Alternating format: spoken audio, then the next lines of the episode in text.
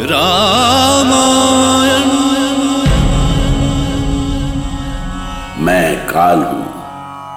मैंने नववधु सी सजी अयोध्या नगरी में राज्यभिषेक की तैयारियाँ देखी हैं। ताजमहल जैसे उस सुंदर नववधु का सलोना मुखड़ा था और कौशल्या का खुशी से भरा मन उसके माथे का कुमकुम।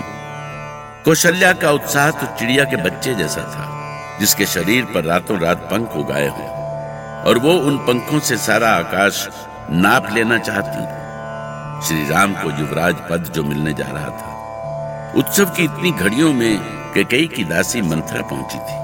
केकई की मुँह लगी वो दासी कुबड़ी तो थी ही, पर कूटनीति में उसकी बराबरी का कोई नहीं था। केकई भी उस समय राम के युवराज होने की खुशी में हिंडोले पर झूल रही थी। ये तुम क्या कह रही हो मंथरा खुशी के इस अवसर पर तुम कौन सी खुशी महारानी? कैसी खुशी? मुझे तो सिर्फ़ सत्यानाश दिख रहा है। सत्यानाश। मैं कुछ समझ नहीं पा रही हूँ। तुम्हें हुआ क्या है मंत्रा? मुझे क्या होगा? मैं तो कहीं भी अपना पेट भर लूँगी। पर तुम कहाँ जाओगी रानी? कहाँ भीख मांगोगी? किसके सामने हाथ पसारोगी ये सोचकर तो तुम पागल तो नहीं हो गई हो? भला मुझे हाथ क्यों पसारना पड़ेगा? तुम ऐसी उल्टी सीधी बातें क्यों कर रही हो मंत्रा तुम्हारी मति तो नहीं मारी गई है? मुझे तो बस तुम्हारी चिंता है। कहीं तुम इस राजमहल में दूध की मक्खी ना बन जाओ। ऐसी चटक कर फेंक दी जाओगी कि कोई देखने वाला भी ना होगा। चुप रहो मंत्रा तुम्हें नहीं पता तुम क्या बोल रही हो। हाँ मुझे नहीं कुछ पता। पर तुम्हें तो पता है ना कि राम का राज्य अभिषेक होने वाला है। अयोध्या का महाराज बनाया जाएगा उन्हें। अच्छा तो तुझे इस अवसर पर कोई पुरस्कार नहीं मिला। इसीलिए तू ऐसी बातें कर रही है है ना? रानी मेरे लिए तुमसे बढ़कर और कोई पुरस्कार नहीं है। मैं तुम्हारी सेवा में आई हूँ और सोते जागते सिर्फ़ तुम्हारा ही भला सोचूँगी। बस एक तुम हो जो अपना भला नहीं सोचती। अब किस भले की बात कहना चाहती हो मंत्रा झूठ बोलूँ तो पाप लागे, रानी। पर कहीं राम का राज्य अभिषेक तुम्हारे लिए राज्य से निकास का रास्ता ना बन जाए, यही चिंता है मुझे। कितनी छोटी सोच है तुम्हारी। अरे, राम मेरा बेटा है। बेटा! ऐसा मीठा भ्रम मत पालो, रानी। तुम्हारा बेटा भरत है। भरत। राम कौशल्या का बेटा है। वो अपने बेटे के सिर पर राजमुकुट रखने जा रही हैं। और तुम्हारे सिर पर नगर की धूल। बचा हुआ सारा जीवन इसी धूल में लौटती रहोगी तुम। तुम नहीं जानती मंथरा, राम ने कभी हम माताओं में भेद नहीं किया। मुझे कभी कभी एक पल के लिए भी ऐसा नहीं लगा कि वो मेरा बेटा नहीं है। कितनी भोली हो तुम रानी। राजमहल में रहकर भी राजाओं की चालें नहीं समझ पाती तुम।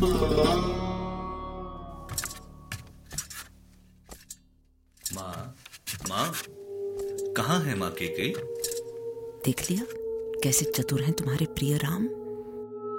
राज्याभिषेक के लिए तुम्हारा आशीर्वाद लेने आए हैं। अब लगाओ उन्हें अपने कलेजे से। आप यहाँ क्यों बैठी हैं माँ? मैं कब से आपको ढूंढ रहा हूँ? सारा महल ढूंढाया मैं। भला मेरी क्या आवश्यकता पड़ गई तुम्हें? चलिए ना माँ देखिए वहाँ सब आपकी प्रतीक्षा कर रहे हैं। ठीक है तुम चलो मैं आती हूँ। आखिर क्या सोच रही थी कैकई? क्या कैकई का मन बदल गया? क्या उन्हें अपना वही राम याद आ गया जिसे कौशल्या भी कहती थी कि तू मेरा नहीं कैकई का बेटा है? क्या राम के लिए उसकी ममता फिर से जग गई? और क्या मंत्रा उसे अपने हाथ से निकल जाने देगी? नहीं नहीं। भूल कर भी इस कक्ष से बाहर पैर मत रखना। वो सब तो यही चाहते हैं कि तुम उनके साथ नाचती गाती रहो और राज्याभिषेक होने तक तुम्हें अपने भरत की याद ही ना आए।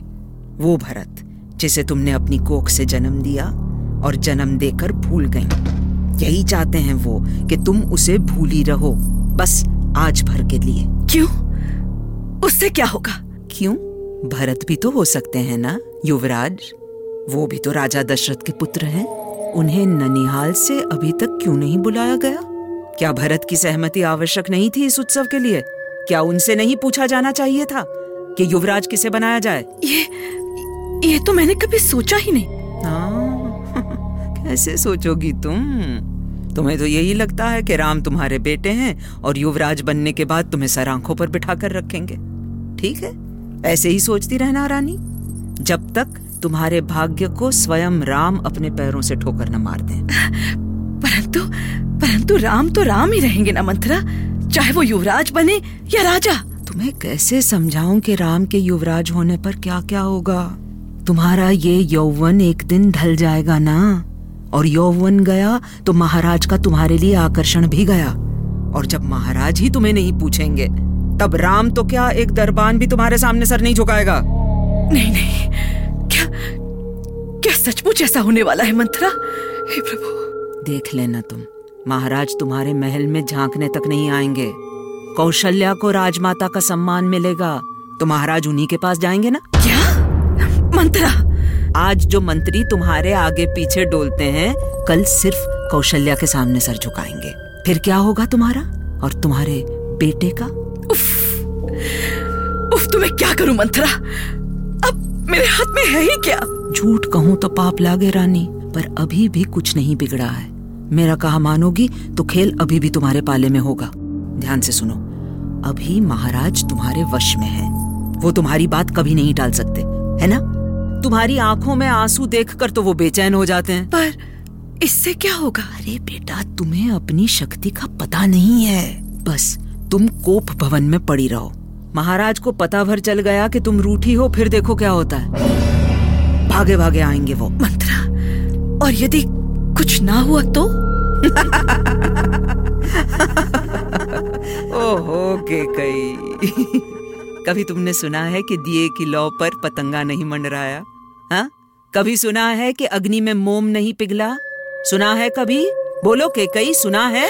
नहीं। हाँ तो समझ लो महाराज तुम्हें मनाने अवश्य आएँगे। वो गिड़गिड़ाएँगे तुम्हारे सामने अपना माथा रगड़ेंगे तुम्हारे चरणों पर। जान लो मंत्रा का मंत्र कभी खाली नहीं जा पर मंत्रा यदि वो मनाने आ भी गए तो तो क्या कहूँगी उनसे? बस दो बातें। पहली ये कि वो भरत को युवराज बना दे और दूसरी ये कि चौदह बरस के लिए रामचंद्र को वन में भेज दे। मंत्रा! अपने सबसे प्रिय बेटे राम के साथ के कई ऐसा अन्याय कभी नहीं कर सकती। उसे मंत्रा पर ऐसा क्रोध आया कि उसे उठाकर राजमहल के बाहर फेंक गए मंत्रा सच कहती है, मंत्रा का मंत्र कभी खाली नहीं जाता। और फिर जब स्वर्ग में बैठे सारे देवता गण स्वयं ऐसा चाहते हो तो फिर भला उसका वो मंत्र कैसे खाली जाता? बिदना की गति बिदना जाने।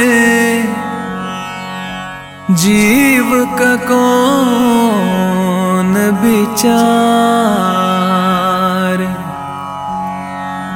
जैसे सागर के हाथों में जैसे सागर के हाथों में नैया बिन पतवार। राम